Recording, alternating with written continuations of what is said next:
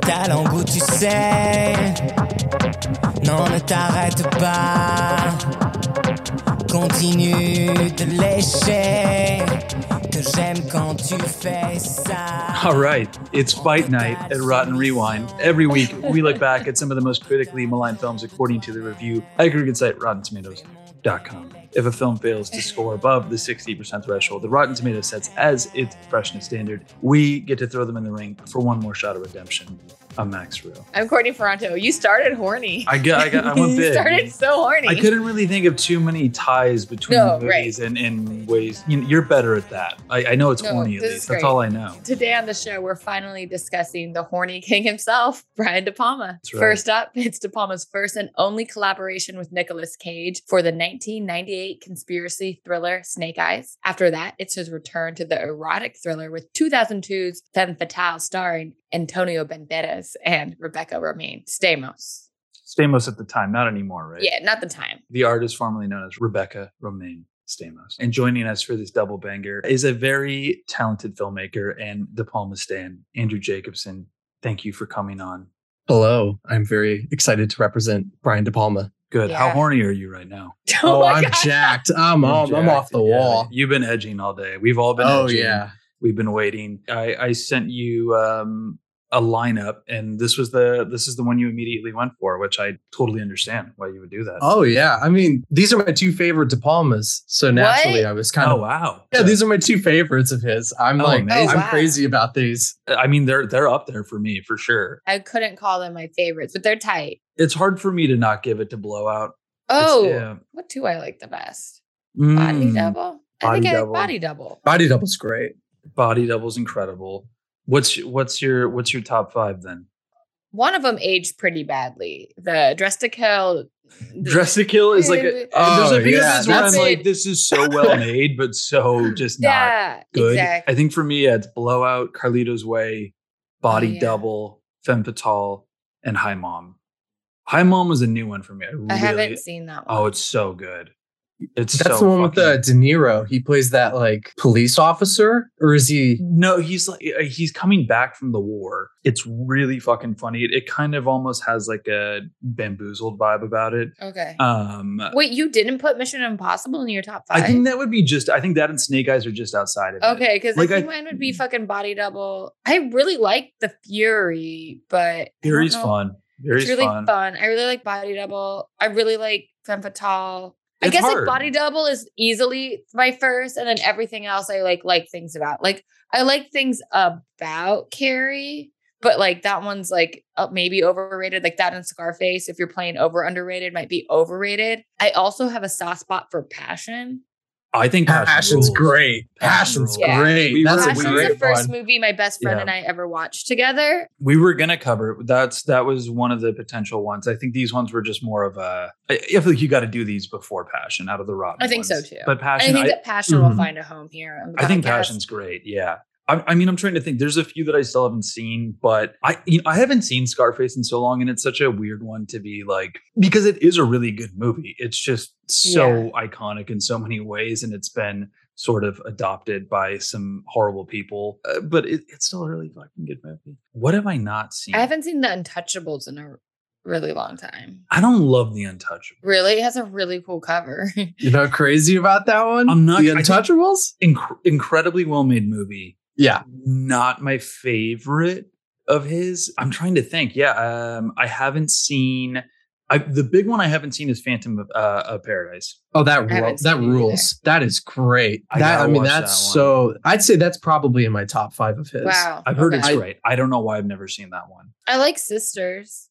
Sisters is great. Yeah, I think my least favorite, honestly, it, the one that I just I know it's been reappraised. I cannot get behind it is Mission to Mars.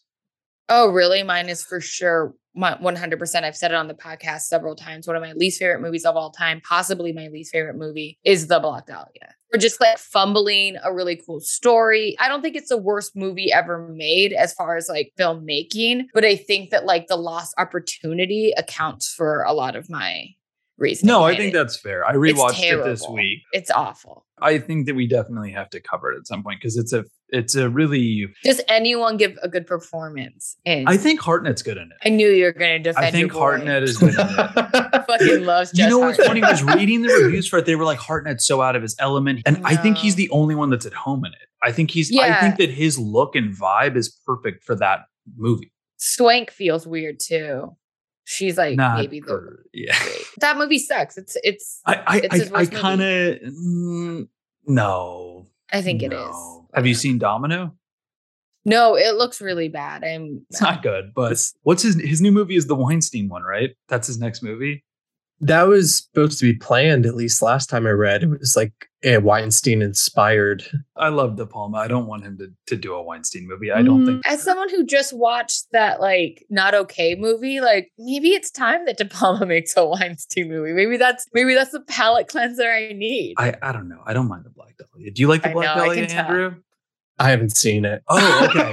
Oh, you should you're definitely. back. You You're- gotta you're- watch the Black Dahlia. Look, I'll come We're back booking just you. for We're Black penciling Dahlia. You in. I, I I've seen like some images. I'm like, oh, it's got like some early digital. It doesn't look too great, but it's it's got cool faces in it. And It does have like- cool faces. It's a it's just a weird way to tell that story. where you're Isn't just it like also "Do not." notoriously like cut up? Like didn't Yes, he like I would love Yeah. to see his three hour cut. That's that's the problem of it too, is that like it stops making actual like linear sense and not in a fun way. Like we'll No. get to it. Like femme fatale is like purposely messing with you. It doesn't make sense anymore because they were just like, okay, you're done, finish it. You know what's just outside? I think my top ten or maybe ten for De Palma is Raising Cain, another barely rotten movie that we will cover. But Raising Cain kind of rules. Okay, I haven't seen it, so It's I fun. It's. Lithgow.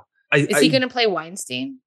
I would love that. After seeing Ricochet, I want to see him do that. You know, yeah, I'm he did- fully set for. Didn't he just play what's his like name? that. Uh, That- Root Fox. He's got Murdoch? Roger, Ra- Yeah. Roger Ailes. He played Roger Ailes in Roger a Ailes. suit. And apparently, Yeah. every scene in the movie, he's just eating a sandwich. it's awesome. The movie is horrible. I That again if- is like why maybe the De Palma Weinstein is a palate cleanser. I need. need You know what? It might be good actually, given because I think one of the more interesting things about the Black Dahlia is its critique of Hollywood, and I do Yeah. think that maybe actually we do need a guy like that to make it because at least it won't be like a kind of liberal wish fulfillment movie. At least we know we're not going to get whatever the fuck it is that's coming out. She said or whatever. No, the, these Uh-huh. movies were a great return to my youth. We need directors to be horny again. I could be court martial for this. That is not going to happen. 14,000 people witnessed the crime. They didn't tell me they were gonna kill somebody. We got 1,500 cameras. What are you looking for? Only one man can see the truth. What are you chasing us for? You sat down and they wanted you to. They didn't miss him with that second shot. Missed you. This is not the plan I invested in. Nicolas Cage. I'm not going to let you kill her. Snake Eyes. Rated R. August 7th, everywhere. After experiencing the, I- I'm pretty sure the biggest box office success of his career with the original Mission Impossible, uh, Brian De Palma returns to his roots with the Hitchcockian thriller Snake Eyes, starring Nicolas Cage as crooked, sleazy cop Rick Santoro, not Rick Santorum, which is what so I funny though. so wanted to keep calling, keep calling him. Um, uh, who gets invited to a heavyweight champion boxing match in Atlantic City by his childhood best friend, Navy Commander Kevin Dunn, not the actor who is in this movie. Um, Kevin Dunn. But I know I realized that halfway through. I was like, wait a second, his name is Kevin Dunn. Um, anyway, Kevin Dunn in the movie is played by Gary Sinise. Shortly after taking a seat, though, Rick witnesses the assassination of the United States Defense Secretary. While investigating surveillance footage of the fight, though, Rick discovers the fight has been thrown, sending Rick down a rabbit hole of conspiracies, one of which indicts his number one boy in the assassination. Rick attempts to track down a stacked witness covered in blood.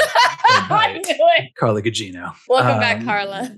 welcome back, girl. Uh, and eventually realizes his corruption has been largely outmatched by the corruption of those at the top. And that's, for the most part, Snake Eyes. Yeah. That's a great synopsis. It's rotten because we were talking about it. It has a 40% critical score, and the audience score is fucking below it at 35%. Wild. That is horrifying. This is a 70% audience horrifying. rating as far as I'm. I was like, what's not to fucking like? Just to get it out of the way, I think the biggest problem with this movie is Gary Sinise. I'm just going to Oh, yeah. throw that out there. Look, Gary Sinise isn't a guy that I really ever want in a movie. We've talked about Gary Sinise several times now on His this little podcast. nose bothers me. I, I do kind of like him in reindeer games because it is such a No, he's dope in reindeer games. I don't Andrew, kind have of you like him in seen Reindeer, Reindeer Games. Games? He rock. No, I What's just his name kind in of Reindeer Games? Like Throttle or something like that. throttle. Okay, It's now, now I gotta watch this. It might as well be though. this is my boy Throttle. No, his name is, Sinise- his name is Gabriel. Where did you get Oh. Throttle from? It's Gabriel. I don't know what. Look at a picture of him in Reindeer Games and tell. I think he, He looks does like have his name would of- be Gabriel Throttle. It's on the Gabriel. document. Oh, well, now Uh, I really want to know what it is. Oh, you're right. No, you're right. It's it's not Throttle. It's Monster, which I is also the, the name of a character in the movie Sabotage. Thank you. I knew it was something like Throttle Throttle. is great though. I gotta name a, a villain Throttle in a movie now. I really we need a fucking villain named Throttle. Yeah, no, here he is. Gary He- Sinise is just the kind of guy that anytime he shows up, you're just like, well, you're not gonna be the good guy. I don't think. I yeah, feel he's like, like, you're, a little preening fucking academic fuckwad. he's supposed to be Ricky Santoro's straight laced, pure friend who who isn't corrupt, and and Rick is kind of known as the, you know, one of the more corrupt, sleazy cops in Atlantic City. yeah, Uh, this is like Nick Cage's like training for Bad Lieutenant. Like he plays like several rungs under that cop, but it's like kind of tapping on a similar vein.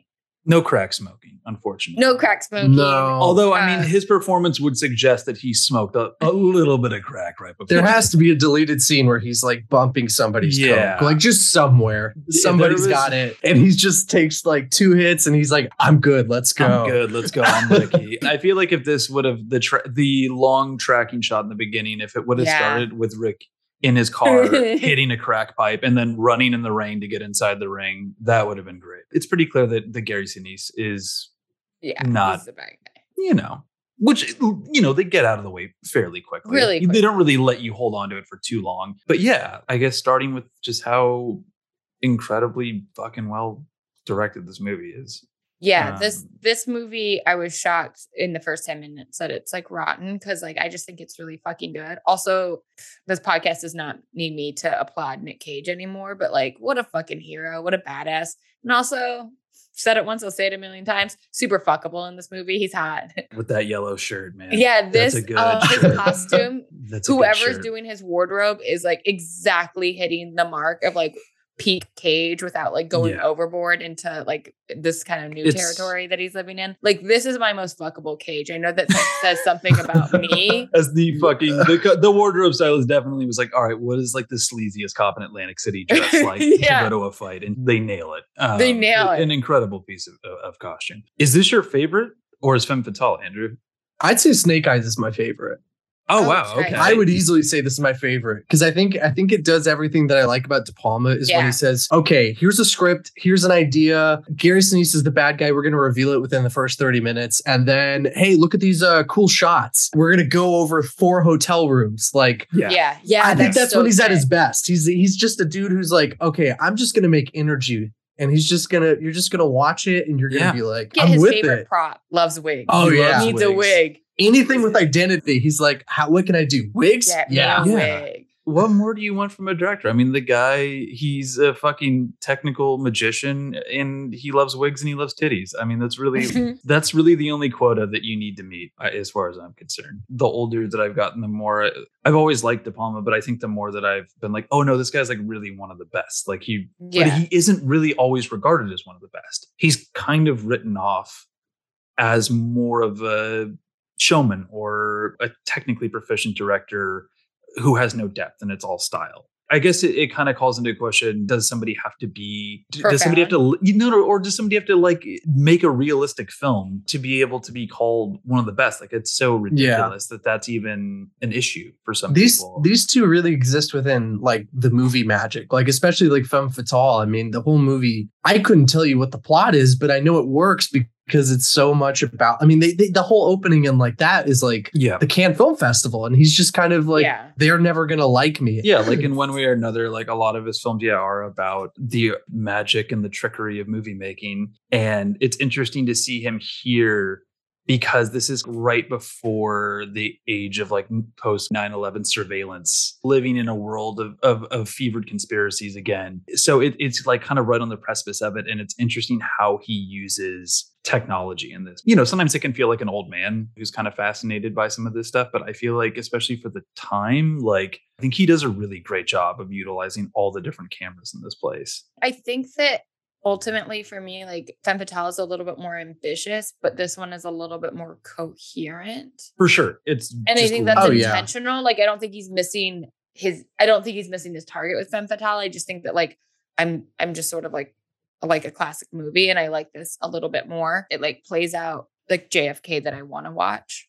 you hate oliver stone I do. I really I think Oliver Stone might- might be like my least favorite director. I, I- yeah, I mean I really like hate i don't like stone but i like jfk a lot but Really? oh yeah i love jfk Oh, I'm just like stop. JFK rocks. yeah That director's cut, give me all three That's hours and a- 20 minutes of it. jfk is great i'm sorry i'm sorry Uh, i'm sorry and he's right he's a crank and he knows it Sure. Um, Yeah, I think he's right. No, I, I understand what you're saying. No, uh, De Palma's more disciplined. Yeah, and I guess like it's interesting that this is the only time that Cage works with him. I feel like they're a great pairing. Me too. Like, Like did his- something happen? His energy. They were made for each right. other. Yeah, And he's Yeah. playing him up like kind of like a, it's like I mean it's like when I watched it again this time I was like oh this kind of feels like him doing just a coked out 40s movie character where it's like you know Oh my god. he's just walking around just playing the numbers he knows the players in the ring and he's just going Yeah. around it but it's cage energy on the I was gonna 40s say- noir character Cage should be De Palma's Stewart. Like if he's if he like loves Hitchcock so much, like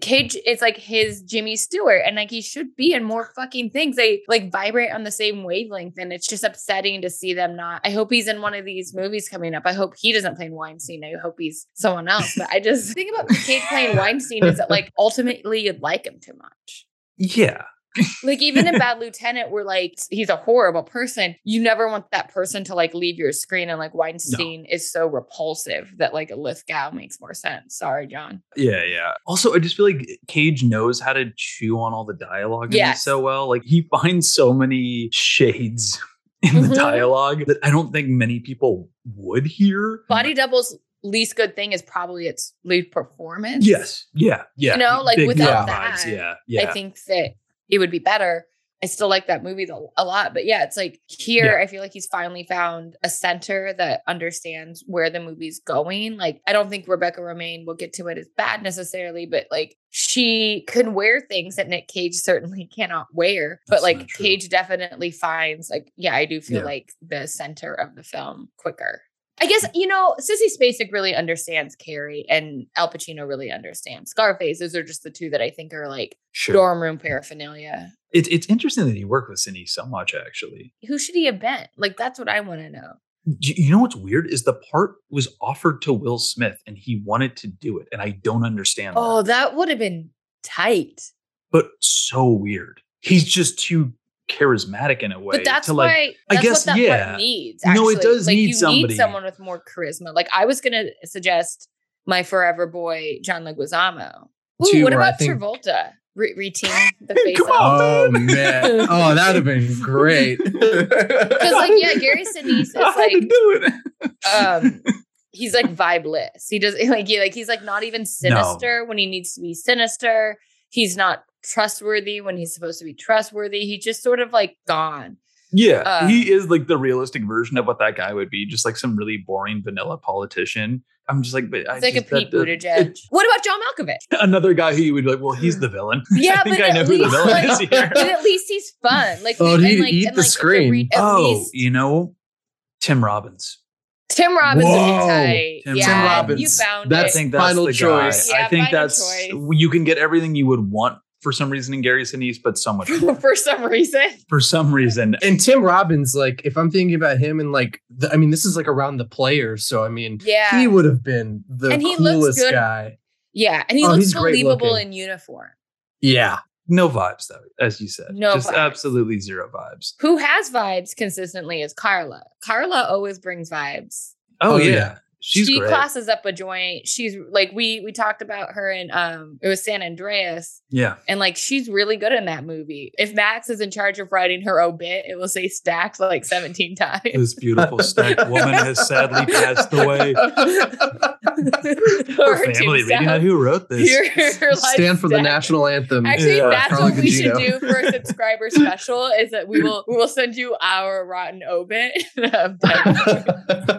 Um, this beautiful stacked woman passed away last night gracefully in her sleep with her titty out, the wind blowing on them. Um, De Palma should just write her obit. He'd be like, Yeah, "Holy you're right. fuck yeah." She's great here. I really like her. Oh, Gugino. yeah. she's incredible. I feel like Rick is really motivated by the fact that she's busty. I feel like Oh, he's like, I gotta sure. find this busty woman. I feel like there's like several shots where if you track his eye line, they are just at her tits, like Well, on the purpose. POV shot of Gary Sinise talking to that redhead is Yeah, amazing. That's With, the like, only moment that I thought maybe he wasn't evil. Maybe he just is horny, but he's horny and evil. he was confronted with bahungas. I mean, of course he was, This is- he was dismayed by uh, any other. He was some corrupt vanilla cuck. Just fucking, I've never seen bazongas like that before. You gotta understand, Rick. I had to titty fuck her.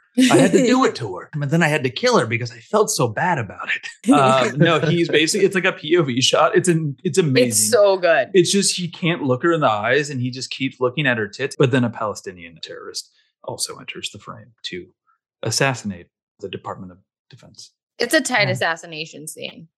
I'm trying to think of my favorite cage delivery in this movie. There was one. I just kept laughing, remembering that this guy was a cop. I was like, this guy's a cop. He's just Well, I mean, I think that this movie, like, I love this movie. It's fucking awesome. But like, I was like, oh, this is sort of like some good cops propaganda. Like, yeah, because he's basically like a really but I like that about the movie that it's like he's a dirty cop, but he's like, yeah, but I'm not. I don't.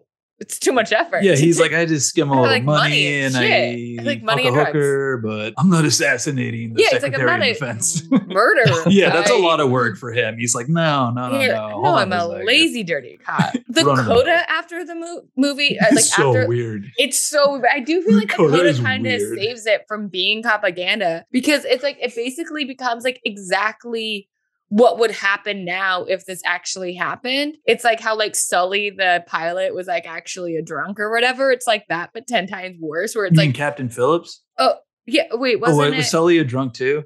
I think Sully was a drunk too. He was drunk when he landed. that changes everything. Well, Captain Phillips for sure. Oh, when maybe they it was interviewed Captain Phillips. people that were on the ship, they were like, "Yeah, that guy's a fucking piece of shit." Oh, okay, I think that like, was it. I think I got us." my Okay, that is it. That is it. Wow. Yeah, yeah. I apologize to Sully, who I literally thought there was drunk for a some controversy with Sully, and I don't remember what it was, but it was. I think don't- it just maybe they could sue him because like he like broke po- protocol or something like right, actually right, right. Yeah, kind of yeah. They're like, you should have just crashed the plane and killed. but no, but with everybody." with Rick here, like Yeah. he gets to be like famous, and then because of that, they can like scratch away at like how dirty he is, and it's really really funny. yeah, the shots of them like rolling up to him at his house, and he's like, "Come on, I'm Ricky." Yeah, it's, yeah, yeah. and he's got his yellow sports car, and he's like, uh, "Not now, everybody! Please, come on." Come on. yeah. He's so fucking funny. Which that is an interesting reshoot of the original ending. Which I mean, Oh, right, what that's was right. it? That's crazy. So essentially, there was the giant wrecking ball that's like the globe that's coming down and stuff. It was originally supposed to be that because the hurricane's getting so crazy and, you know, the reporting is like the tropical storm and everything. Essentially, the ending message was that corruption, the only way to absolve it is to essentially destroy it all. It was going to be a giant tidal wave that comes and kills everybody in Whoa. Atlantic City. Yeah, that would have been tight. It's you can watch it on YouTube. It's um, it's Yeah. like not good quality. I mean, I mean that is true. it's You more in line with what the movie's proposing Exactly, and showing yeah. the characters. It's like even Rick is complicit within the corruption. So it's like the only way to absolve it is to essentially get rid of everybody and yeah, just you gotta start burn from it all down. Yeah, except for this beautifully stacked woman. She's gonna her tits fucking keep her afloat. This woman was saved by her own breasts.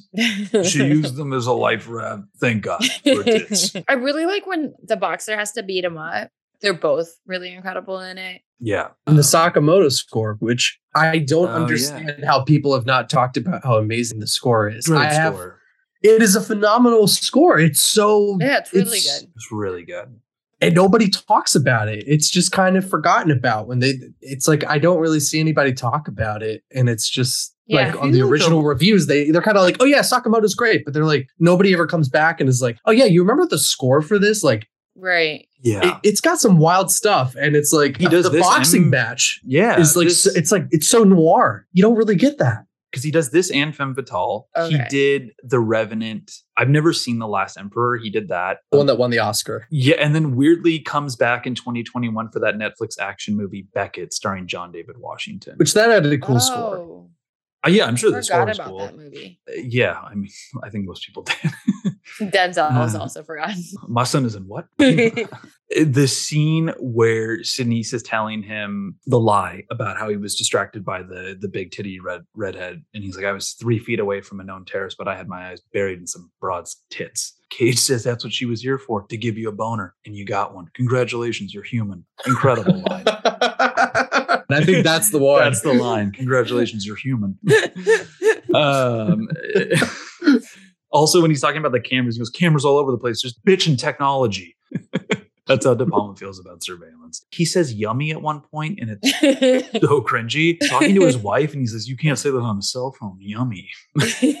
So fucked. this is like Cage's like great sprint, you know? Like yeah, yeah, he's in the middle of so many great shit like during this time. Like I just wish yeah. It's I wish there was more. I wish he- Yeah, I wish he Yeah. got more credit at the time because like these are bangers. Oh, one detail that I really love is that shot that you were talking about earlier, Andrew, the one that goes over the different hotel rooms. So cool. Oh, Uh, it's which is great, like a insane. classic De Palma shot. It's going over all these rooms, and it passes by a room that's like a bunch of college guys, and it, it's amazing what De Palma thinks a bunch of college guys are doing in a hotel room. It's basically six dudes Oh, spraying so each other with cans of beer, Yeah. and literally on the nightstand is just like ten titty magazines spread out. So his idea is basically that like a bunch of dudes got a hotel room with one bed, sprayed each other with beer and jacked off together to a bunch of titty magazines. That's what the kids are doing today, right? That's what me and my friends used to do. We gathered up and just jacked off together. Looked at tits. we loved them. Just an insane detail. I was like, there were so many titty magazines in this hotel room. yeah, they're spraying each other with beer cans as if they were like having a wet t-shirt contest. Yeah, they other. are. It's doesn't fucking crazy. And Like, they're do- so amped up. yeah, Um, it's like they're, so not in public and there's no girls around. Like I don't understand. Like I was like, what the fuck is happening? It's a fucking boys' weekend. Do you know who you reminded me of out there? Sonny Liston! Remember in 65 they said, hey Sonny, don't take any chances. Ali almost killed you the first time. Take the payday. First punch, you go down. Flop. Splash! That's you! Detective, That's you! you either arrest him or I'm going to ask you to leave. What would I arrest him for? What would I arrest you for? Getting up too quick? What? What? Come on, I saw you and you saw me. And don't pretend like you don't know who I am, girly man. You want to look like a knockout, but when you heard the gunshot, your eyes were open in half a second. Not your fault. Totally understandable reaction, but it kind of ruined the performance, don't you think? Look, what the hell do you want from me? The man knocked me out. I looked at the fight tape, Lincoln. Yeah, it was a phantom punch. A little bad Hollywood acting, but the athletic commission might find it interesting. And a second after you go down, an assassin fires. Well, that's some coincidence. I guess they don't call you the executioner for nothing. And you signed my kid's autograph. All right. Well, yeah, this movie has a 40%, like we said, and Ebert did not like this movie. Even with the tits? No, you would think the titty man would love it. It wasn't like a slam, probably because of the tits. The tits redeemed it from like a zero star to a two star movie. Uh, Roger Ebert said, Look, I love tits as much as the next guy, but this is a bad film. Um, no, he said it's the worst kind of bad film, the kind that gets you all worked up and then lets you down instead of just being lousy from the first shot. Listen, I got I got real amped up uh, by the titties, and then no. Bob Graham of the San Francisco Chronicle said De Palma seems to be trying too hard to make somebody else's great movie. Once again, an Alfred Hitchcock movie. Would somebody please tell this guy to relax? Manohla Dargis of LA Weekly said, not too long after the knockout opening, all that's left of Snake Eyes are Cage's wild eyes, the dregs of David Koepp's rotten script, and De Palma's restless, anxious camera on the prowl for something, anything to hang on to.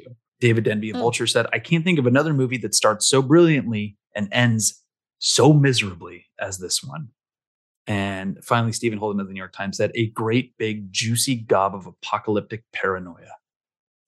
All right. You don't really get another filmmaker that's kind of stacking that much visual storytelling, like where it's like No. we're gonna we're gonna make many shots. Like there's three shots in one shot I do think that's like when it when people like to talk about De Palma and they say, "Oh, it's like he's good with the camera, but he's not good with anything else." And it's like, isn't the point of a movie like you know you're using a camera to tell a story? And I don't know. He seems to be whatever. It's like it just feels right. He's gonna say, you know what? We're constantly playing with this like God eye imagery with like having Yeah. a whole balloon be the security camera. So Yeah. why not take the camera and just go over four hotel rooms? Or he's conveying the movie that way. I don't know. It's just a bit silly. It's a bit silly. He's doing his job. especially out of the 70s like new school of directors he's one of the only ones that never really gained prestige recognition it's never been nominated for an oscar never Oh, I did not know that. yeah he has been nominated for six razzie awards For I'm guessing Black Dahlia. no Oh. mission to mars the bonfire of the vanities which i've never seen Oh, know it's yeah, supposed I've to be very bad he was nominated for body double for a razzie and Oh, and no. Scarface. I mean, obviously the Razzies are fucking stupid, but yeah, that's absolutely insane. He is more recognized in Europe. European critics appreciate him a lot more, which makes a lot of sense because they're horny too. Who's everyone's MVP for Snake Eyes? Come on. Come on.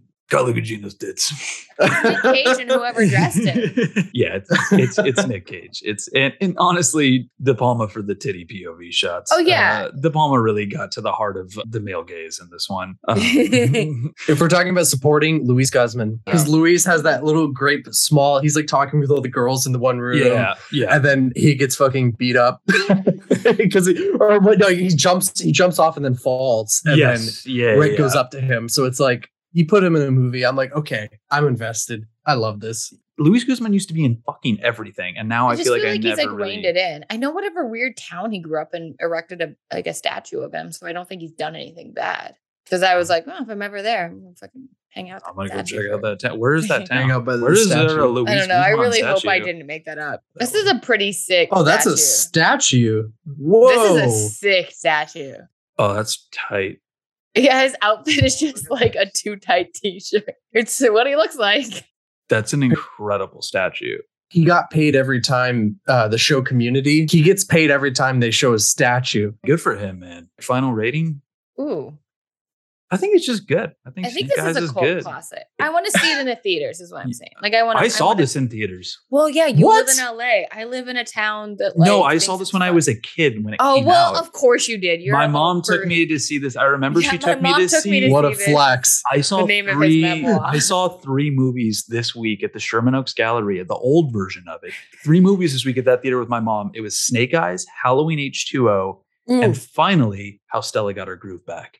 That was my week at the movies. what a great Um, run! Yeah, let's stop it up with. How You ended with one Groove of the Back. best soundtrack movies of all time. Are you going big, Andrew? Are you going misunderstood Oh, masterpiece? I'm go. I think it's a misunderstood masterpiece. hot. I think this movie, you know, if you want to talk about any work that's kind of like prescient of like encapsulating America, it sets all of America in a boxing ring. I mean, how Yeah. better can you do Yeah. that? That's a good Cage is doing 40s noir. It's great. This isn't a game tonight. People can die. From a master thief to an ambassador's wife, I don't think you realize who you're dealing with. one picture can expose both stories. From Brian De Palma, the master of the erotic thriller, two lives, one woman, a suspense sensation. You've ruined everything. Femme Fatale. Rated R. Starts Wednesday, November 6th. In what I might argue is De Palma's last great, great film to date. 2002's Femme Fatale sees Rebecca Romijn, at the time Stamos, as Laura Ash, a diamond thief operating from the Cannes Film Festival, blurring the lines. What a of great, reality. what a great Yeah. setup there. I'm Operating done. From the Cannes Film Festival. I'm done. Blurring the lines of reality and fiction, Laura must lift a coveted necklace from a model during the premiere of real life director Regis, how do you say his last name? Wargnier's fiction film debut of his actual film, East slash West. I did not know that actually. Whoa. While watching this, I, did not know that, that. was some digging. That was some research. Interesting. That- Okay. Laura does swipe the diamonds by getting to at least second base with the model, but instead of turning the valuables into her team, she flees to Paris, where she is consistently mistaken for another woman named Lily, who commits suicide while Laura watches from behind some curtains. Do it, bitch. I, I was very, dare you. I was very confused. Laura then assumes Lily's identity for good and ends up marrying an American ambassador of France, played by Peter Coyote. The high profile marriage puts her in the sights of a very horny paparazzo, played by Chef's Kiss Antonio Banderas, who, who's able to connect her to the diamond heist of years ago and now is both hot on her trail to expose her to her enemies, but also just hot for her because his whole day is filled with pre-cum that he produces while being extra horny for Laura slash Lily. And that to me is femme fatale. Antonio Banderas' performance in this movie might be the horniest thing we've ever covered here on this podcast. It's a Like- really special performance. My jaw was agape with how how able he is to, as the kids would say, like serve me horny. Like I could not believe how good he is at it. Like, do you is a- think that he did what athletes do and like not jack off or fuck for like a week to like really? he he was either that or he was edging for about that's the entire Yeah, shoot. yeah, yeah. That's I what was De like- Palma Which- told him to fucking. Uh, I need you to not jack off for a month. Okay, I do it for you. He's hot here. Yeah, and we should say before we move forward, this movie has a Oh. not only a forty nine percent uh, critical score, but a forty nine percent audience score. 20% Um, less than I would give it. This movie is hot. yeah, this this is. I watched this one for the first time a couple years ago. I had never seen it. Really loved it, and then loved it even more this time. Oh yeah. Like, Oh. did you did you send me a text that says like we're horny, let us live or something? You sent me a late night text that was like, wow, he's horny. yeah, this was a very this look. I'm not gonna lie, I got horny watching this movie. This was like not even just like funny horny, but just genuinely like no, this is just like a real horny movie. This is I'm like sorry. This is as horny as undressed with um better production value and like a plot. Also, it's horny with actual hot people. It's like undresses like little squirmy teens that I guess like are attractive, but they're also pathetic. It's like I know that I'm jumping halfway through the movie to where Antonio appears, but that is when the movie gets like really interesting to me because I'm just like he's willing to like risk his life so many times because he's so horny. He's he, he's making like really bad decisions. He's doing like the run to the basement thing because he's so horny. Like it's realistic. Listen, when you got pre cum like that, you you're gonna do anything. You, Yeah. you'll do it all. The opening at the Cannes Film Festival is great. It reminded me a lot of the opening of Mission Impossible, actually. Mm. Like I feel like they're very Yeah, similar right. openings with like these heists that go wrong. Except Emilio Estevez, Estevez does not uh, get you know impaled in an elevator. Oh, he could have been the Gary Sinise part, maybe. Fuck it, why not? Who cares? I like him. That's great. Anyway, I'd see that. Yeah, I would. For some reason, it- with Mission Impossible, when I saw it as a kid, I thought Emilio Estevez was very cool in that opening scene. He is very cool. Yeah, I don't know why. I was like, that guy's cool. It opens with her watching Double Indemnity. I, I was gonna rewatch Double Indemnity because I, I before we recorded, but I didn't have time. I mean, it's really good. I just think that like oftentimes it's like t- it's too often used as like the cliff note for like film noir as like a whole, and I don't like that about Double Indemnity or Sunset Boulevard, where I'm like, yeah, yeah, yeah, they're really good movies, but I don't think that like they're necessarily better than other movies that exist in that genre. And Sure, yeah. I, I I got more into them at the beginning of quarantine. I remember I kind of watched a bunch of them, like The Postman Always Drinks Twice and um, Criss Cross, Criss think Cross I loved. Fucking Um, love Criss Cross. I think Out of the Past was my favorite though. Yeah, Out of the that- Past was so good. And Murder by Contract was a good one. I really like that. I've Yeah. that one. Murder by Contract was really it's on YouTube for free. It's really good. It's like 75 minutes. It's great. My It's favorite really probably funny. is Postman. Postman's great. I'm like a Um, Lana Turner stan. Like out of all the femme fatales, I probably go. am the most. I mean, I'm trying to think of like who Rebecca remained Romijn's character is ripping on more, but because like I don't, I don't think she's like a Stanwyck stand-in. I don't know how good I, how much I like her here. But yeah, I guess that's a question we should start with is is how do we feel about Rebecca Romijn's performance in this movie? I like when she strips. You know, she like, looks great. She looks I think incredible. she's yeah. cast for her aesthetic value, which Yeah. is sky high, sky high. Sure. more than Yeah. she's cast for maybe how good of an Yeah, she's not she someone is. that's known for her her like acting chops necessarily. and she doesn't really have much dialogue which this is interesting because it's like I, he i mean he's distilling himself to the t in this one because he wrote it himself Right. and it kind of plays because he's kind of like what if i just wrote this and there's like not really many dialogue like the whole like opening Cannes set piece is like there's not really much talking other than just kind of chit chat with Yeah. like i'm gonna go to the bathroom and then a Yeah. lot of moaning and then Mhm. whole lot of It's- whole lot of fucking. Outside of that one black guy who just keeps calling her a bitch the entire movie, that guy loves calling her a bitch. Every scene that guy is in, he's just like, "You stupid bitch." In the beginning, he slaps her and says, "Then stop dreaming, bitch. This isn't a game night. People can die." You're just like, "Oh my god, this guy is so fucking mad at her." and then he just gets even more mad at her. no, you're right though. There's there's not very much dialogue in this. And I'm uh, also always confused because the film is sort of like loopy and tricky. Is like, is her accent supposed to be as bad as it is? Yeah, I mean, this Peter Coyote's an idiot. if he's like, yeah, Yeah, this is my like, French what? wife. Yeah, okay. this guy's so. Yeah, I mean, look, at he's tapping into something that's true. He is so blinded again. That guy's even blinded by how horny he is. He's like, huh, I Yeah. don't know if she's French, but fuck it, she can stay here. Yeah, this movie is about the blinders that men put on in the face of a very beautiful woman who will fuck them. Oh, we should also talk about the. I guess you can't really call it a dress. Whatever the actress is wearing at the Cannes Film Festival in the beginning that needs to be stolen. It's Uh, tight. It's tight. It doesn't even cover her nipples. Like her nipples are just out. No, it's Yeah. definitely like that's like Kylie Jenner wear now. I feel like it's like Met Gala snake. yeah, bite. yeah. yeah, it's dope. It's beautiful.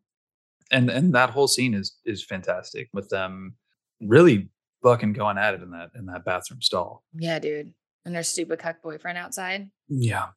De Palma's portrayal of horny Frenchmen is also really great. Um, there's like all the security guards in that room that are basically just like, oh, like just fucking like just fucking dripping with cum the whole time. Like they don't even Yeah. really talk. and they use like, the syrup. "Oh." They use Yeah. the syrup too, Yeah, and it's they- like it's so wet. And I'm like, man, they got an insert shot, and De Palma's like, we need more syrup. It needs to be more wet. Those guys are so fucking horny. Yeah, I mean, I guess Rebecca Romijn. I don't, I, I don't think she's bad in this necessarily. I just don't. I there was definitely a better actress for this. That's all Yeah. equally as you know beautiful. She's definitely comfortable doing some of like the striptease type scene and stuff like Yeah. that. She's she looked really confident, but some of the other ones I'm not. What is the other movies that she was in at that time? Like X Men. X Men. What else was she in? Because then she marries Jerry O'Connell.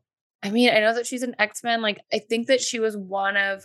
I think that she was like one of the better hosts of House of Style because I actually think that like unlike someone like Molly Sims, I'm sorry, Molly. Like, I think that you can tell that Rec- Rebecca Romijn does have a sense of humor and a personality. Right. Um, so I did you like. gotta marry her. Jerry O'Connell. God, they're still married. Yeah, she's been with him longer than she was with John. yeah, Stamos. and now Jerry O'Connell's whole career is like people telling him how lucky he is to be with Rebecca Romijn Stamos. Everyone's mean, just like, how'd you do that? It's like you he She- caught her on the rebound from like a fuck boy. Yeah. That's how you do it.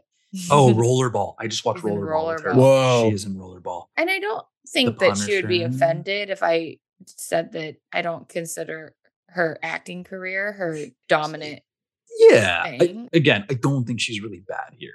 I, I, She I fits just- the role where it's kind of like the main protagonist is like a backseat to a Yeah. lot of the movie going on. I think the movie is kind of more of a character itself than her. Right, right. Yeah. she's just our way into these scenes. She's our way into this seedy That's basement. true. That's a nice way to yeah. okay, Um, here's the compliment I'll give Rebecca Romijn. If she was to take over the hosting duties of The Bachelor, I would be actually really happy. There you go. Because they need someone like that. They don't need people who have already been on The Bachelor. That's Her weird. I don't her- like it. Yeah, her and Jerry O'Connell could take over for Honestly- uh, Nick Lachey and, and Vanessa Lachey and hosting Yes. every Netflix reality show. Yeah, Antonio Banderas' performance in this is. I, I think that I thought Antonio Banderas was a bad actor when I was younger. I don't think that I knew that he was a good actor because I hadn't seen the Almodovar movies. He's incredible in Pain and Glory. Yeah. Like the fact that he didn't win for that is crazy. He's really fucking funny here. When he's comfortable, I think he's like really, really good. we have to talk about his interpretation of a gay photographer is insane. Oh, yeah. that is wild. He knocks on her door. She opens and he goes, "Hi." Like he walks into her room, finds a gun in her drawer, when he sees the Oh gun, my god, goes- this is the best. he goes. "Oh my god!" and then he dangles the gun by the grip of it, and he goes, "Excuse me." Like, an- if this man came into your hotel room, you'd be like, "What the fuck?" He this? it like, oh my god, what the fuck is It's- that, guys? He also at one point is pretending to be blind to get a picture of her, and he's just his his way to be blind is just to run into people and knock shit over, like he just became blind or something. I something. was gonna say it's like Bronson Pinchot playing Yeah. gay. Yes, that's in what Beverly. Hills Cop. Yes, like- yes, yeah, that's yeah. what I was trying to think of. Yeah, it's, Yes, it's like that's kind of the perfect. exact performance, but I actually do think Antonio is kind of making fun. Oh, for sure. Like yeah. he's like Yeah. playing off of it because it is hi. hilarious. the way he says hi is insane. yeah, oh fuck. I mean, I would watch an entire movie where that guy has to pretend to be a gay photographer. you'll watch that version of uh, Not Okay. I would watch that version. Hi. Every time he enters a room. yeah, he's great. And then uh, the whole scene where he watches her give that guy a lap dance Yeah, is incredible. First of all, whatever the song is that's playing during that Oh. scene is amazing. it's a great piece of Euro trash, just Yeah. fucking horrible dance music. And then yeah. the sh- Congratulations that she was able to like find the beat on, or you know what I mean, like Yeah. the rhythm of that. no, song. yeah, she it's she, like she excels in that scene. it's like stripping to Animal Collective. Like, Yeah. good job. that would be such a weird. You want me to I can make to that this? comparison because I've seen it. Oh, in Portland, I'm sure. Yeah, I'm Yeah, that makes sense. That would be fucked.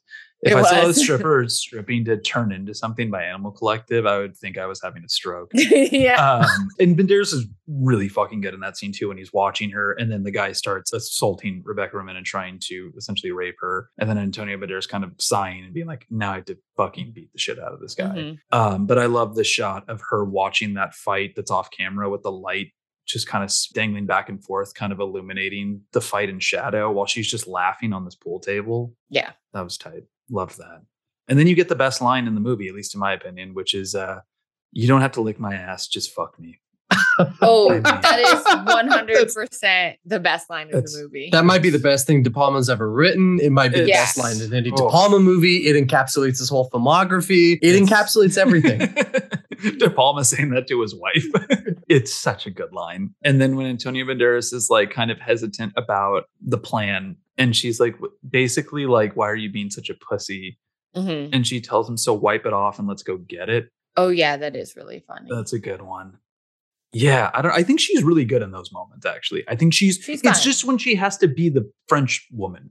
Those are so but, distracting. But also, she's not supposed to necessarily be good because she is. well, she should be better. Like it's like it's, I think if you like interpret it as Le a- level. Oh, it's, it, listen, yeah, it's bad. But listen, it, it should have been something where it was like a commentary on the fact that like all these dumb men are so blinded by how beautiful she is that they But her just accept this horrible French too, accent. But then other people should have been like, I don't know about this. well, also she doesn't up. look Yeah. like I think a better actress could have played like that. Yeah, I guess it's space. Like Charlize Theron could have done it. Like you know what I oh, mean? Sure, lots of whatever. course. We're, we live in a time where like Atomic Blonde is like a passable movie, and it's like, why didn't we just cast someone better in this one? That's fair. But we got Antonio, and one of his best performances. really a great performance. Does he work with De Palma again? I don't think he does. He should. right? They're a good match too. Maybe he was too good at. Maybe De Palma's too close with Melanie because I think that they are still friends. Oh, that's right. They have a Okay. kid together though, and I think Antonio is kind of like a maybe a good divorcee to have. I think they have like a good relationship. It seems Yeah. like. You know what's a movie that he's really good in? It's a very small part, but Ruby Sparks. I he is know. like a maybe like under 10 minute role. He's he plays like Annette Bening's new boyfriend who's really kind of weird and eccentric and he's really funny. So Jennifer Lopez was considered for the role. okay. And then the part was given to Uma Thurman, but she That- mm. dropped out because she became pregnant. With the woman that's now on Stranger Things. No, she was born before this. How many kids do they have together? Two. Okay. They have a, a boy named Levon, whatever. Uh, Uma Thurman would have been perfect because she Uma like, has Thurman would have been accent Uma and would- everything. She Yeah. would But she also does just look like a model. For sure. which The movie. And that would have been a good tee up for Kill Bill. Like Yeah. just Yeah. kind of like, hey, everybody, pay attention, and then Kill Bill comes out, and everybody's like, whoa. I feel like the movie would have been more successful in a few different ways if Have Uma her and Thurman- Antonio been in a movie together? I feel like they have, but I can't. I don't know. Oh, I forgot Jerry O'Connell is in Mission to Mars. Weird that he has like a pretty like prominent part in Mission to Mars too. Really? I don't know if they've been in a movie together. I don't think they have. Also, uh, I just want to point out that the death of the two guys at the end getting impaled on that truck Mhm. is amazing. But also, all I could think was this poor driver is going to live with this for the rest of his life. that guy's life is ruined. He's like, when he gets out of the truck, he's like, "Oh my god, oh no!" Like if you if you caused that accident, you would be haunted by that. You would have that image in your head every night before you went to bed. Wait, can, can one of you go over the twist? I mean, it's like a dream, kind of. It's like she imagines Yeah. everything, and then it the whole She kind of movie- rewrites her own. Yeah, it's such a meta movie by like beginning of the Cannes Film Festival. It turns into this thing where it's like, yeah, she's able to manufacture a happy ending by knowing what lies ahead of her. And then she still has a meet cute with Antonio Banderas. Yeah. Um, and gets these two guys who want to kill her impaled on a truck. And then the whole last, obviously, the last sequence is all about filmmaking and uh, how film is about luck and timing, waiting on the perfect lighting. Um, it's just yeah, it's it's you know, it's De Palma. It's like you know. romantic. yeah, It might be like his most romantic movie that ends with an Yeah. optimistic. Like There's a Yeah. cynicism in a lot of it, but definitely not with this. Especially the fact that when you consider, yeah, this woman just watching her doppelganger kill herself is so dark. Like if you were just watching someone who looked exactly like you shoot I was themselves, really you could be like, ah, confused in those moments. Like I think they're cool, but I was pretty confused. I, I think a lot of it is confusing. It didn't bother. me. Okay. I didn't care that it was confusing. I kind of just accepted it. If you're that good of a visual storyteller to me, I'm like, I don't mind if it's convoluted. I think you should go to another medium if if it's like you're Mhm. wanting that kind of. I mean, it's kind of like if it feels right to me, that's how I know I like it I was because I know Yeah. something's clicking. Right. Yeah, I was just confused if it was the same person and she was remembering or if it was a real other person. Also, she's just not hiding very well behind the curtain. Oh no, No, no, she, doesn't, so that- so she like- doesn't even so know that's- she's coming when she wa- is like walking towards her. So Like- that's like- what startled me the most. And it's like the bewitched or I dream a genie thing where like the other one just has dark hair. it's Yeah. so tight. yeah, Like I'll, I'll like I truly and like earnestly will never get bored of that trope. Like please, like great show. all these new shows like Stranger Things and shit, they should just do like Laura Palmer cousin that just like oh it looks just like her. Whoops. De Palma We're knows not- all the great tropes. So he he honors them. He knows what works. He knows what sells. I don't think that he is a director who could really succeed right now, given how much he for is not. Weinstein. Well, yeah, well, yeah. Well, just the fact that yeah, like, you said, like it doesn't really. It's more about the feeling of it, and it's not so much. Yeah, if you're looking for something logical, which so many people today are, where they're like, "Well, this doesn't add up." Right, right, trying, right. you know, like the CinemaSins or whatever thing of like, oh, let's really dissect this movie and what's wrong about it. It's like, no, you can't do that with a De Palma movie. Like, I'm surprised yeah, this logically it didn't doesn't do well at the time though, because I feel like at the time, like people did sort of love like Easter egg type like twisty movies, you know, like I, I don't know, like we just talked about was- Vanilla Sky and like mm. I don't like this movie as much as Vanilla Sky, but like I, I just thought that like those these movies were like the bread and butter for the early 2000s. I think it was a movie that got kind of dumped. It didn't really get that big of a release. And I don't think the cast was exactly pulling people in. I mean, look, I could be wrong. I remember when it came out, I didn't have any interest in seeing it at the time. I was much more excited for Eight Mile because I was 14. Oh yeah, I never liked Um, Eight Mile. It's not very good. Uh, it's, it's, not fine. very good It's besides fine. Brittany. And Michael Shannon is his drunk stepdad. Okay. Uh, Oh man, uh, yeah, I remember going with the boys to see Eight Mile, not Femme Fatale. you should dudes like, rock. Let's go see Femme Fatale. yeah, seriously. no, we went to see the White Rapper movie. It's what the dudes wanted that weekend. Does anybody else want to add anything about Femme Fatale? just that if you're listening to this podcast and then go see the movie and you're you feel inspoed by Antonio Banderas' hair, just know that you can't do it, gentlemen. Like chances you, are you shouldn't. you can't. And if you want me to judge, you can slip into my DMs about it. But like, I really think Antonio's like one of the only male Mm. actors that can pu- pull off a greasy half pony. Brad Pitt is one of them as well. I think Oscar Isaac could. Yeah, okay, I'll give you that. I think Oscar Isaac. But it would look a little like uh, intellectual. I want, I, I want like a dumb, greasy half pony to not be tongue in cheek in the least. Like it's just you got to like, be kind I- of a himbo, yeah. You yeah. So be I'm gonna say actually no. I'm gonna nix your Oscar Isaac close, but Brad can do it. What about Hemsworth? No, His Oh, hair's too wait, slick. Colin Farrell. Colin. Call, come you're on. right, baby. Colin. No, you're right, baby. You fucking know I can do it. Come on.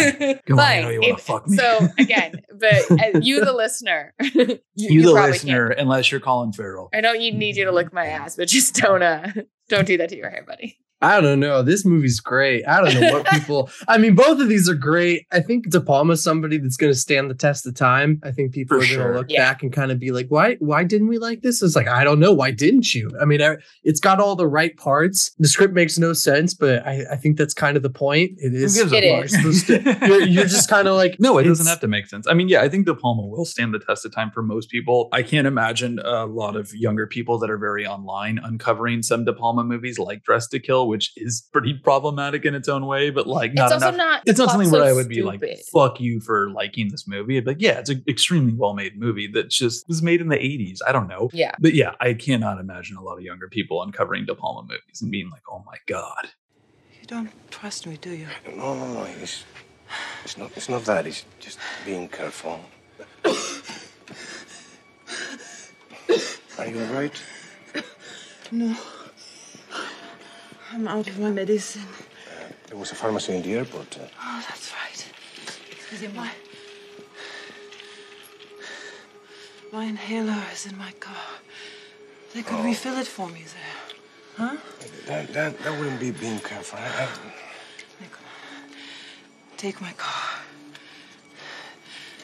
Take my purse. If you're so worried that I go somewhere. 49%. Owen Gleiberman of Entertainment Weekly gave Femme Fatale an F. He said, Wow. if you look hard, you can make out a story in Femme Fatale, but it has nothing to do with the senseless pileup of jewel thievery, shutterbug voyeurism, and leggy sex bombs so shallow and bad they seem to have come out of a 1978 copy of Hustler magazine. Desson Thomson of the Washington Post said, mainly, Femme Fatale is really about De Palma's three favorite things women, movies, and women. And you can either share his guilty pleasures in all their living, breathing, power edited, overextended glory, or you can get on with your life.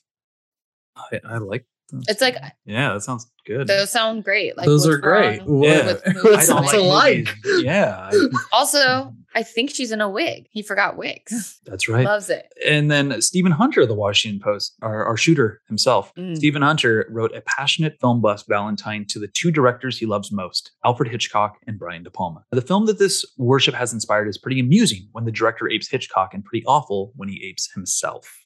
Oh, come on. Uh, That's why I kind of like this movie because I feel like a lot of the other ones are riffing on Hitchcock, and this does feel the most of his own. yeah, There's a self parody to it too, where he's kind of like, it doesn't really matter, but I'm just gonna make like a parody of what I do. I feel like he tries Mission to Mars. He does Mission Impossible. He gets his blockbusters out of the way, and then he's like, you know what? I'm gonna go back to the roots. I'm gonna fucking let's do an erotic thriller. I know what works. James Berardinelli of Real View said nothing short of a disaster, easily one of the worst movies of the year. And Don R. Lewis of Film Threat said Rebecca Romijn Stamos is just plain hot in this film, and other than that, we got ourselves a stinker. Oh boy! But two positive reviews. Charles Taylor of Salon gave this movie an A. He said, in his dazzling and luxuriant new thriller, Femme Fatale, De Palma turns trash into chic. It's a sexy, violent, glamorous, sinfully funny movie with a surface as hard and brilliant as diamonds. And Manohla Dargis of the LA Times gave this an A and said, here, the message is the movie making and the unparalleled joy you get from a film that can carry you off so completely, making you forget about everything save for the beautiful lies in front of you. Also, Roger Ebert gave this an A and said this is one of the best movies of the year. Okay, now we're talking. All right, who is everyone's MVP? Oh, come on. Hot. Yeah. This is this movie. Those movies, it's like, dude, Yeah. I love toxic males. I love them. They're fun to watch. we we love a, a, a sweaty, greasy himbo pretending to be a gay European photographer. I mean, what more do you? Oh. Nothing. no, it's one of those moments that like I have sometimes while watching movies where I think about like if I ever were to meet that person and we actually got to have a conversation, like what I would tell them I was the most impressed with in like a casual, cool way. And I would state his performance in Fatale. yeah, I think this Pain and Glory and, and Tie Me Up, Tie Me Down are my favorites. I think he's great in Zorro. Like he's a like he's a You know what? I wanna revisit was Zorro. oh, he's fun. I- I think he was cool. like really Yeah. miscast. I think that like his fatal flaw for uh, an American audience is that like Antonio Banderas, as he showed us in like interview with a vampire, like he's okay with being really campy. And Oh, I think yeah. that like sometimes like Americans, especially at the time, read that as like a vulnerability that they cast as like puss. And like in fact, it's like one of the most like big dick energy things you can Yeah. do is like Men be- are, are yeah, be by kinda what hacky. Antonio is giving us. We're talking about Mr. yeah, Puss you're right. Boots. Puss okay? Boots. I've never seen Evita, so I don't know how he is there. I'm guessing. I saw Vita when I was a kid, and I I'm guessing just- if that he was a movie I remember good- being like, "Why did you take me to this?" Yeah. Um, I'm so- guessing if he was good, Madonna would have fired him. final rating. Hmm. I'm also going cult classic. I feel very similarly about these movies. I feel like there's a gravitational pull towards one performance. I love them. I'm kind of torn. I do think that this movie is verging on misunderstood masterpiece. I do think it's very misunderstood, and and I think it just gets better and better every time. But I also just think it is, yeah, just a really fucking good movie. I think it's just great. I mean, there's nothing better. It's got everything you love about a De Palma movie. I mean, another Sakamoto score. I mean, I think you have to give it. I Come think. I, I would easily say misunderstood. I think I think it's a puzzle box that keeps on giving. We brought on the right person for our De Palma episode. Yeah. He's great. Well, you can stream Snake Eyes on Paramount Plus, and you can And you rent should. Femme Fatale. It, it sometimes pops up on HBO. I'm Oh, surprised it's not I'm on there sorry. now. Does anyone Goodwill shop like I do? You'll find it like that. Like some horny. Oh, I have both these movies on Blu-ray, so don't worry about it. I got them both. Yeah. or you can go to Um, Max's apartment. Come on over, let's do it. I got the glasses and titty vision. Come on, sit down. Um. Anyway, yeah. What's next week? Next week, is it the finale of this series this- of, of this Vulgar Noir Neon- series? If you yeah. don't count the bonus episode, we get to do. If we're gonna talk like a treasure box of a movie, we're gonna do a Ridley Scott movie called The Counselor. Fuck yeah. Yeah. Uh, there's a lot to talk about there, so it gets its own episode, just like Vanilla Sky did. It needs its own episode. But for now, we have to thank Andrew. yeah, Andrew. Thank Final- you. Thank you for coming on finally. We're, you'll definitely be back soon, not just for De Palma. Yeah, you're you're one of the more positive, generous people I follow on Letterboxd. You you I know was you, say you're you don't fun. say I, you're smart because you're also a, a filmmaker and you don't talk shit on Letterboxd. Uh, sometimes I talk some shit, and you're like, you know what? I'm trying to have a career in movies movies are hard enough as they are it's like i would Yes. rather just say all, a lot of movies are good i think it's just like some are just harder to find the good in so No, you you wow, you, you were like a true like have a kid. You'll be a good dad. He's not a good kid, but I find the best in him, and that's what's important. or Uh, like that kind of lesson. Like sometimes, like when my nephews are complaining, like I'll just be like, "Dude, I know that kid sucks. Like I don't. I, I'm on your team. Like I, Yeah. I say some things." To children, to my nephews, so they like specifically me, and I think that sometimes I forego teaching them a valuable lesson. that's, that's yeah. Andrew, where can people follow you? i have uh Letterboxd i don't know what the username is but uh, i have bradley cooper playing jon peters as my profile picture That's right. so if you're looking that is- for a positive spin on the gray man, look up Andrew's Letterboxd. oh my god, he found some light in the gray man, and I, I just, I couldn't you're a believe it. saint. i have an instagram 44 is the number uh i Gonna make follow you. films so Yeah, please, please watch his films. You Go just watch some of released, my you just started releasing a, a series. Yeah, we're gonna do a web series August 24th Yes. called Gonzo, shot with no budget, only one person on crew, me, and uh, just a whole lot of ambition. We did some pretty cool stuff. That's what we love, and, and you you can find some of your work on Vimeo, correct? Vimeo, correct? Yeah. No, follow Andrew. Please watch some of his work. He is a very talented filmmaker, a very good boy. And please follow us and Yeah. subscribe and Rate and review, review us. us. Find and us. let people know about us. Yeah. You know, like- Max, I was serving a table last week of regulars, Mhm. and she she's French, so I couldn't understand her accent. She uh wanted to let me know that she listened to the Vanilla Sky episode, and it did make my day. So Oh wow! Yeah, Whoa. Whoa. and she and she said that she put it on after she heard the podcast, and she uh cried a boatload. So You, so you think she was French? She might she not. have just been. could just be a hottie. She is very beautiful. but that fooled me, just like Rebecca. Ah, you're not gonna fall. I'm not gonna fall for this one. Um, no, you would have loved her. that's You know what she wanted to sing at karaoke? huh? Goodbye Horses.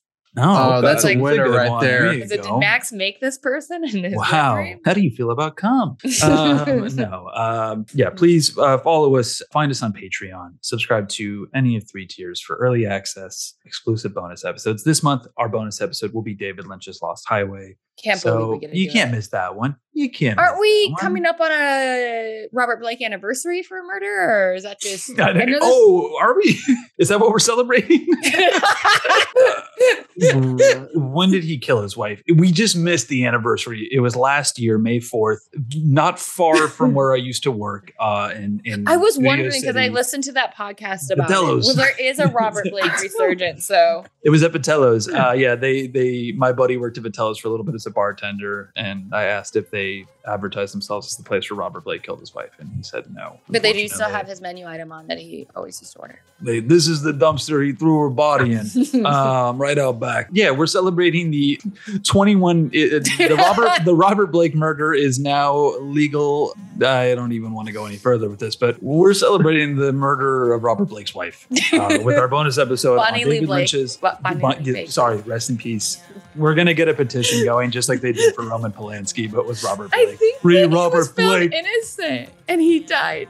Oh, is he dead? Yeah, I think Is he died dead? in COVID outside of jail, but I No, he's alive. he's alive. Yeah, oh, motherfucker's I alive. thought he died outside. No. Oh, I think I was getting him and um Phil Spector confused. Yes, you were thinking of Phil Spector. But I think he was innocent, dude. We don't need justice for him because I'm pretty sure he Good. was like then let's keep the justice alive.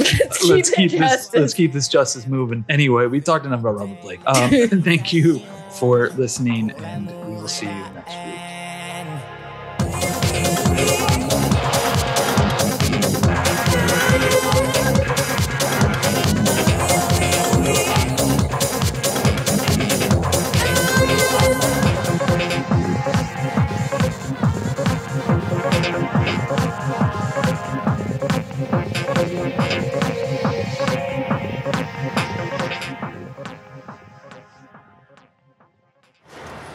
Hi,